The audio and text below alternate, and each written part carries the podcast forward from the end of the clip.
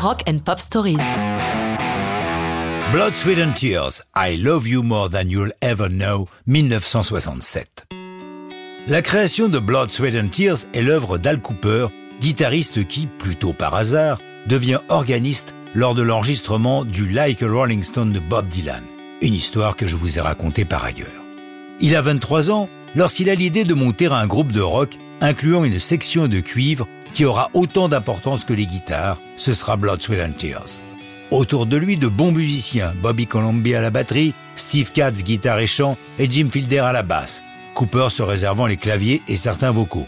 À ce groupe s'ajoutent donc quatre cuivres, plus qu'un groupe, BST est un orchestre.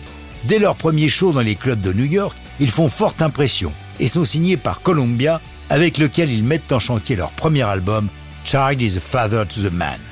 Ce disque contient I Love You More Than You'll Ever Know, dont Al Cooper a raconté la jeunesse dans son autobiographie, je cite.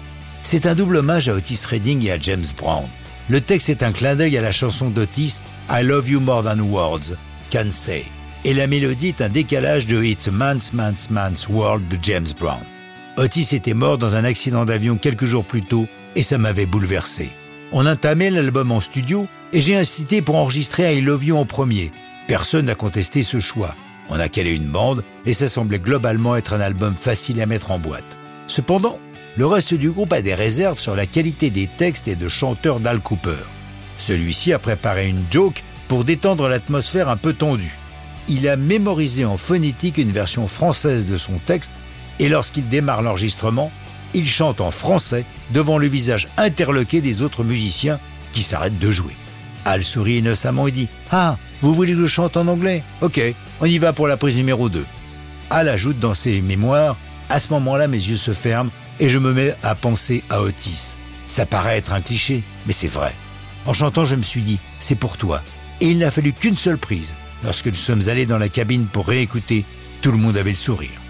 Bien qu'elle ne paraisse pas en single, I Love You More Than You'll Ever Know devient un classique des radios rock et l'album salué par la critique atteint la 47e place du 8 US. Ça n'empêche pas Cooper de se faire virer de son propre groupe les autres ayant une vision différente du style de Blood, Sweat and Tears et souhaitant un vrai chanteur, ce qui se fera avec l'arrivée de David Clayton Thomas.